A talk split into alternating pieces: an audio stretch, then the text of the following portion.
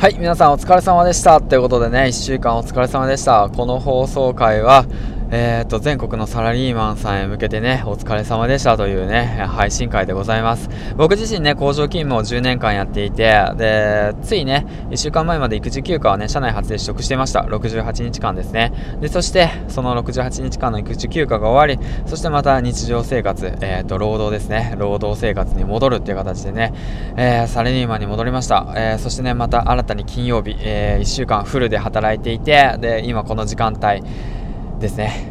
お疲れ様でしたということを伝えたい。伝えたい。それを伝えたい。今日はね、もうゆっくりお風呂入ってね、美味しいお酒飲もう。はい。あのね、あのー、やっちゃダメなこと言うよ、今から。わかる？あのね、無駄な時間は過ごさないで、金曜日。パチンコ屋には行かないで。うん、興味もない人と一緒に飲みに行かないで。会社のね、上司の愚痴は言わないで。うん、自分の時間の過ごそう。自分のために過ごそうね。ということで、え、ー、とね、この配信会は常にね、え、ー、と、まあ、毎週、まあ、仕事終わった後にね、やってるんですけども、うん。まあ、さらに今、お疲れ様でしたっていう回をね、まあ、なぜかね、再生数全然伸びないんですけどね 再生数全然伸びないんですよ。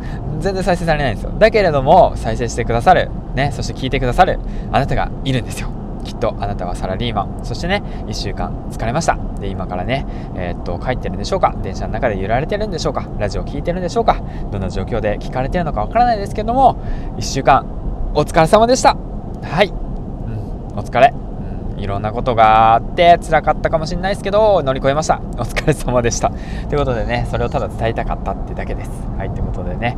えー、っとまあそんな感じで、まあ、1週間乗り越えてきたんですけども、うん、やはりね環境の変化でやっぱ心もね体も疲弊してしまうよってことでまあ今日はねゆっくり休もうと思います。そして明日もねゆっくり休もうかなと思います。やることはたくさんあるんですけどまあその中でもねやっぱりね睡眠をしっかりとるっていうことはねあのー、て言うんだろうな、その、やりたいことをね、しっかりとこなす上でも大切なことだと思うので、あのね、あまり根詰めずに何かね、あのー、新しいことを挑戦しようと頑張っている方たち多いと思うんですけども、根詰めずにね、まあこれ自分にも言って言って言いたいことなんだけど、根詰めずに、うん、あまあ、コツコツと毎日進んでいきましょう。はい、ということで、そんな感じでね、今日は、えーと、お疲れ様でしたってことをね、述べる回としてね、えー、上げていきました。ではではでは、明日はね、ゆっくり休んでください。そしてね、もしかしたら明日、休日出勤のあなた、明日も頑張りましょう。で、明日乗り越えればまた、ね、次の日、えー、っと、乗り越えれますから。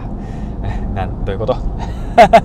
そんな感じで今日も一日お疲れ様でした今日はね、えーと、とオンラインサロンの飲み会があるんで久しぶりですね、えー、みんなでね楽しくお話できたらいいかなと思います心境報告ですねということで、えーと、次回の放送でお会いしましょう。銀ちゃんでした。